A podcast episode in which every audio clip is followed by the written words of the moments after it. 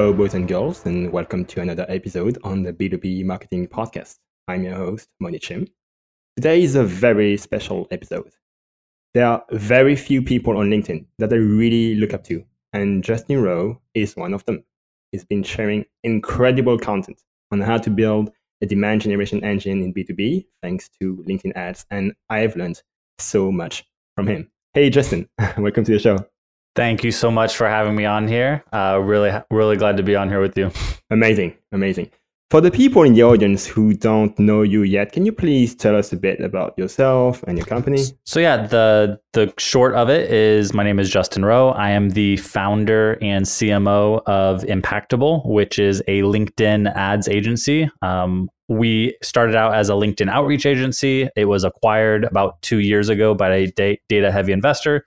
We pivoted into LinkedIn ads, and I believe we are one of the largest LinkedIn ads agencies in North America. We manage about 190 active LinkedIn ads accounts, and we're kind of going a little more full uh, funnel, um, multi channel uh, marketing agency these days.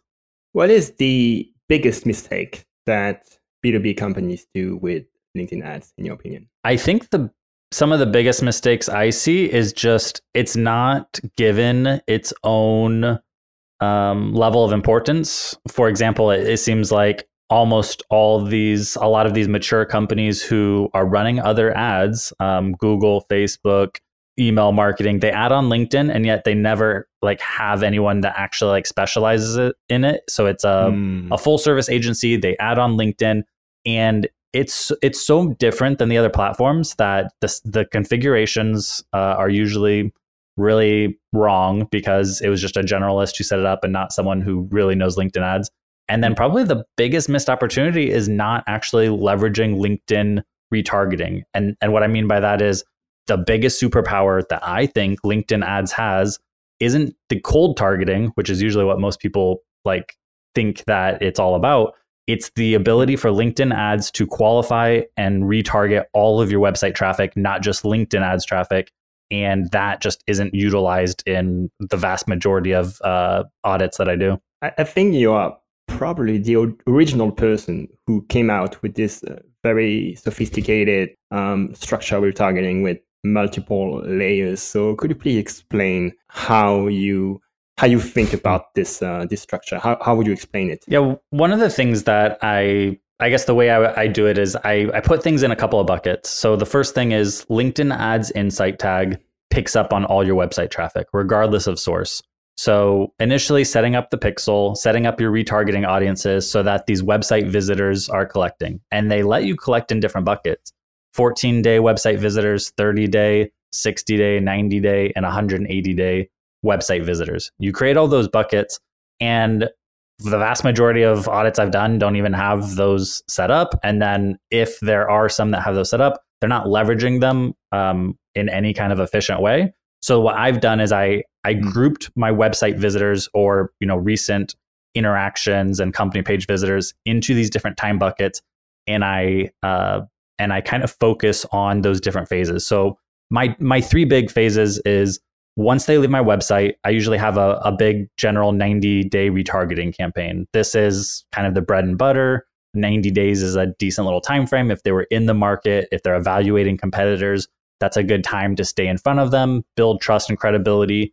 Um, if they make it through that 90 day period and they're not re engaging, they're not revisiting the site, I have a lot of my expensive in feed ads kind of drop off but B2B sales cycles are long, so I don't want to give up on them. So from 90 days to 180 days, I still retarget them, but with much lighter, much less expensive touches. Uh, so we're doing text ads, spotlight ads, follower ads. Um, if they re-engage at any point, they get queued back into our retargeting. And then I also came up with this additional layer that you can do on LinkedIn. They have single image retargeting and video view retargeting. So you can actually create audiences based on the engagements or interactions on certain campaigns. So what I did then was in addition to the 90 day retargeting and the 180, I created this extra group, which I call the high intent. Uh, if prospects are actually engaged or highly engaged with ads in the retargeting layer, then I segment that out into a 30 day high intent group. So I'm just retargeting my retargeting traffic um, and segmenting them out into a high 30 day um, push to like book a call get the get their information or like a stronger call to action. So just those three simple buckets is light years above what most are doing and then yeah we, we kind of break it out even more as to what's in those uh, different buckets but th- that's the kind of main idea. Hmm. yeah i love this structure and i try to apply it on the all the accounts i'm dealing with. Uh, one follow-up question regarding uh, conversion ads. What are your thoughts about leading people to the website or having them open a lead form yeah, and that's another area that it seems like there's a lot of debate. For for me, I've tested a lot and I've gone back and forth. Um, I think in the I came to the conclusion that in the B two B world, almost no one is ever buying anything on their first visit. Um, or their first interaction. There's in the B2B world, it's not like ecom. So in the B2B mm-hmm. world, one of the biggest things that you need more so than in B2C is trust because it's a bigger price tag, bigger LTV. So it makes sense that you would need more trust to get to that purchase.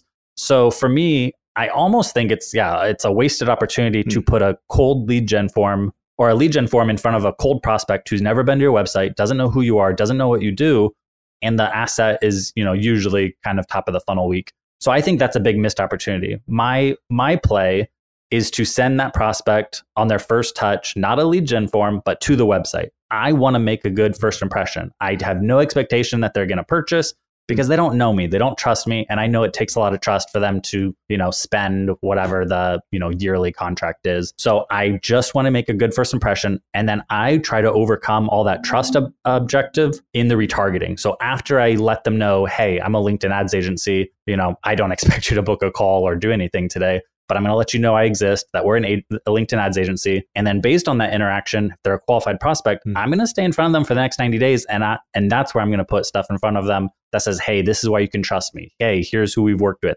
Hey, here's some happy clients who, who love our, our stuff. Hey, here's our exact strategy that makes sense and has worked for other people in your space. And that's what ultimately drives them back to the website to convert. Or at that point, after you've laid out that foundation for trust, you put a lead gen form in front of them, they give the information. The quality and intent of that lead is way different than if they had filled that out initially without ever seeing any of your retargeting ads or even visiting your website. That's not a lead I would even, you know, waste my time following up with or giving to a sales rep. Yeah, this is this is very interesting. Uh, you know, in France, clients want fast results. They they want leads for tomorrow. So that's why I'm feeling very pressured to do yeah. to run those uh, gated content um, campaigns. And, and I mean, they still work in France. I will say I still have some some pretty decent results for some clients, but I'm wondering how you feel about those campaigns in more of the international or US landscape. Um, we see a lot of the same pressures here for fast results, fast leads, and and I guess some of the bigger companies too, you know, that we deal with, if we're taking over their LinkedIn ads account and they've been running them, they're usually 90 to 100% just lead gen forms in the cold. And if they're doing retargeting at all, it's more lead gen forms.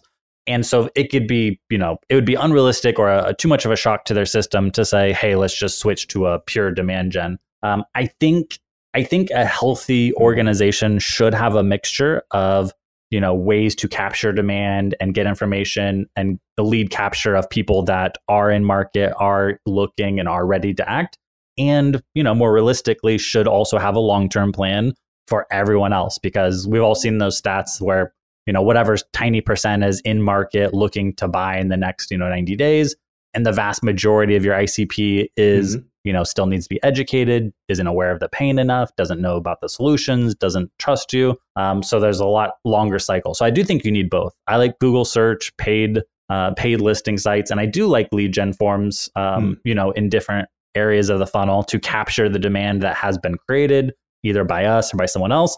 But I, I do spend probably the vast majority of my time thinking more long term um, and that's why i like linkedin organic i like seo i like a good paid ad ecosystem that doesn't just isn't just transactional month over month but is like building momentum um, and i think that's the, the thing i like about those long term plays. Uh, to switch gears a little bit i've heard a few marketers saying that sometimes LinkedIn targeting for either companies or personas within the companies could be misleading. What is your point of view about this? I do think there is some confusion around a couple of things. So, one of the things to kind of wrap your mind around is that job position titles on LinkedIn um, is a free form field. Uh, you know, people are just filling that in. There's not like a select uh, data set that they're selecting uh, positions from. They're literally just typing in whatever they want. So obviously, a lot of people are using traditional titles like founder, owner, president, whatever. But then you have a series of things where, you know, if you're targeting marketing leaders, for example, yeah. good luck because, I mean, their position title could be the Houdini of leads, the magician of uh, pipeline or something. So, so I think, uh, and then to compound that, it's, you know, people don't keep their profiles 100% up to date and accurate. So maybe they got a new job that they didn't list maybe they got a new job they listed, but they didn't close out their old job. So it looks like they have multiple position titles across multiple functions, across multiple companies. And so that can make them show up in, you know, for example, I think one of the classic ones I, I tell people is if I have John, who's the founder and CEO of John's Taco Stand, uh, which, you know, does about a $500 a week in sales. He's the founder and CEO of a one person company, but he's also the janitor at a Fortune 500 company. LinkedIn isn't smart enough to always separate the two. So he might make it into a bucket where if you're searching for the founder, owner, C suite level of people in Fortune 500 companies, John might actually show up because he is a founder CEO and he does work at a Fortune 500 company. He's just not a founder of the of the Fortune 500. Ooh. So you can see like there's a lot of ways where there's room for error and I think people, you know, over focus on those or don't know some of the ways they could clean that up a little. Mm-mm. Wow, wow, wow. Crazy, crazy. yeah, yeah. Uh, I also experimented a, a, little bit with instead of doing job titles, uh, doing uh, job function and seniority. Mm-hmm. And uh, I had some interesting results, L- lower CPC with actually kind of the same level of engagement. Yeah, I've seen very similar. And I think in a lot of instances, going with seniority and job function um, can be very advantageous. And I think the other thing it, it does is it kind of um, it kind of sure it it might let uh, some additional people in that might be a little lower quality or you know it is going a little broader. But I believe the benefit of it including more people that might have been missed um, outweighs that risk. And ultimately, I do think like if you have your conversion mm-hmm. tracking set up right, um, and you're kind of monitoring uh, monitoring the results, you can control that quality. You might have to build out some exclusion lists of like specific titles, or if you start getting leads that are low quality from mm. you know from that, there's ways to kind of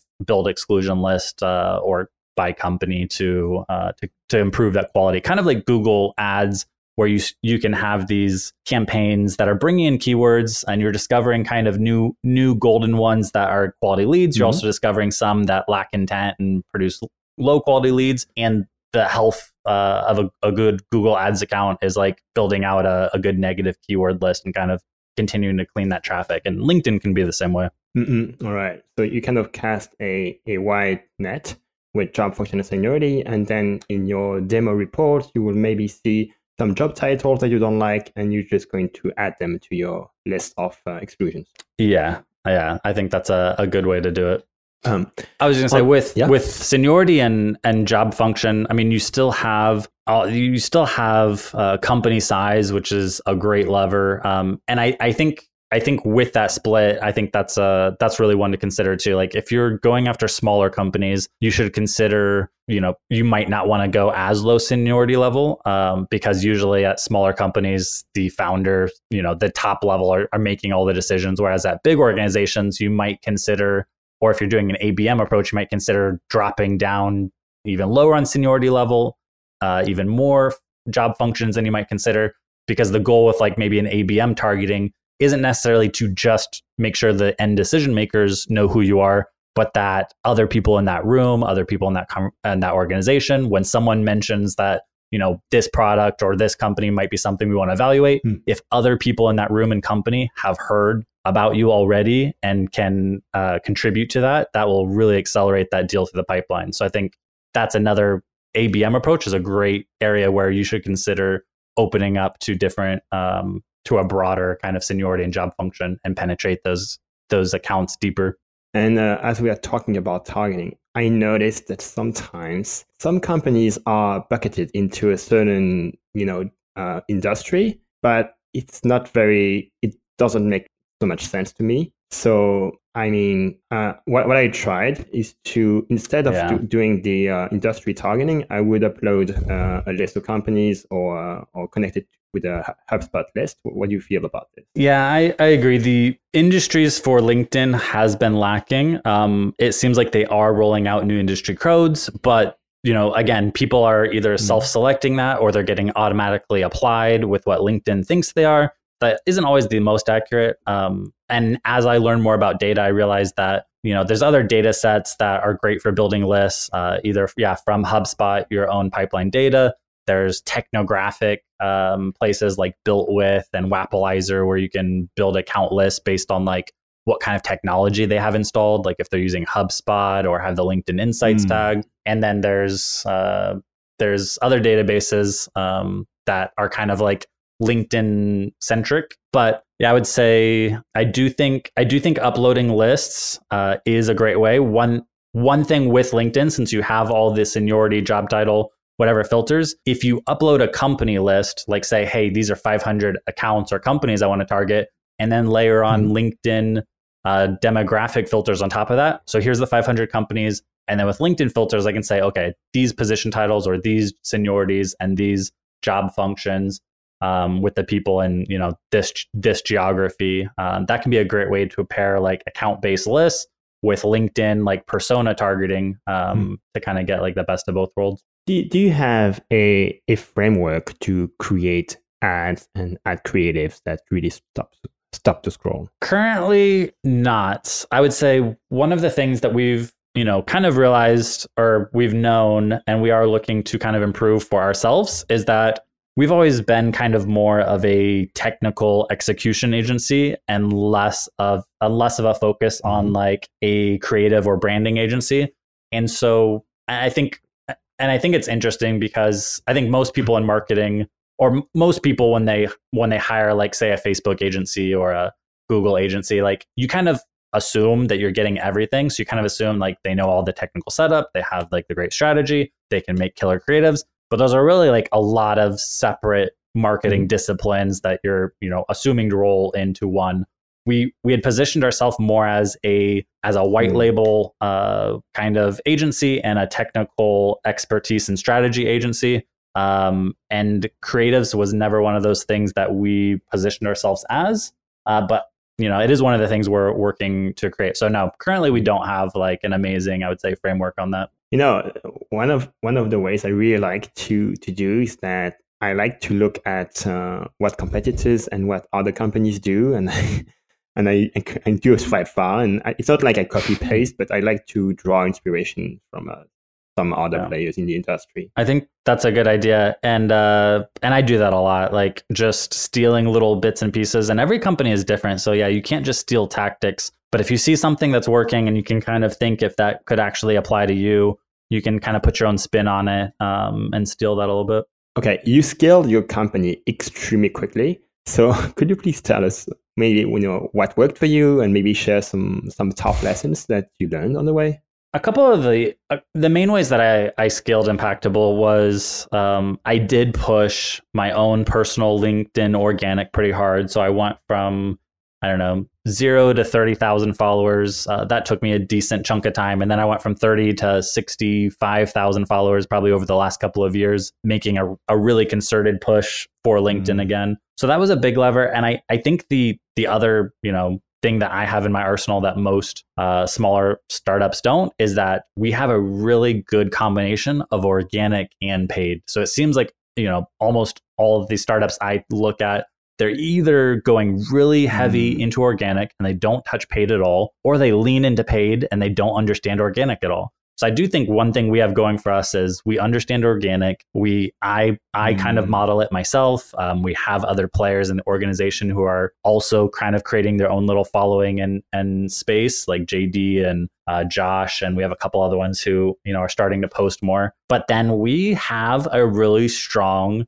paid uh, marketing lever that we can pull, Mhm. and we have a you know we've grown our budget from three hundred dollars per platform to spending you know close to thirty thousand dollars a month in marketing budget, and that didn't happen overnight. That was um, a lot of a lot of testing and uh, slow scaling, and really pulling the levers. So I would say those are those, those are some of the main ways that we've kind of grown, um, leaning really into paid and leaning into organic at the same time and combining those. And some probably one of the challenges that I would say is really knowing how to how to kind of shift gears through walls and plateaus. So every kind of startup has these different like walls or plateaus they hit. Like however you're getting your initial clients, you know, usually isn't scalable. Like usually if you just have one initial source of leads, it could be mm-hmm. enough to get you into, you know, a nice little six figure business. But if you, you know, whatever gets you t- from zero to one isn't going to get you from like one to two usually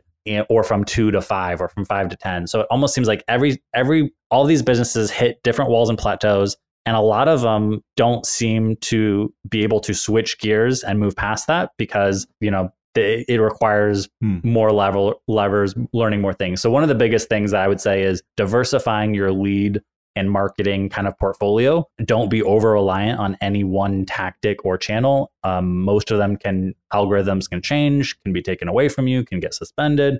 I've had my LinkedIn account restricted for a week. I've had my ad LinkedIn ad account seized. I've had a cease and desist letter from LinkedIn. Mm. um, we, our original name was Lincoln Learn, and we got a cease and desist letter uh, before the acquisition uh, saying that we needed to change our name, um, or else they would, you know, mm. shut us down or whatever and sue us.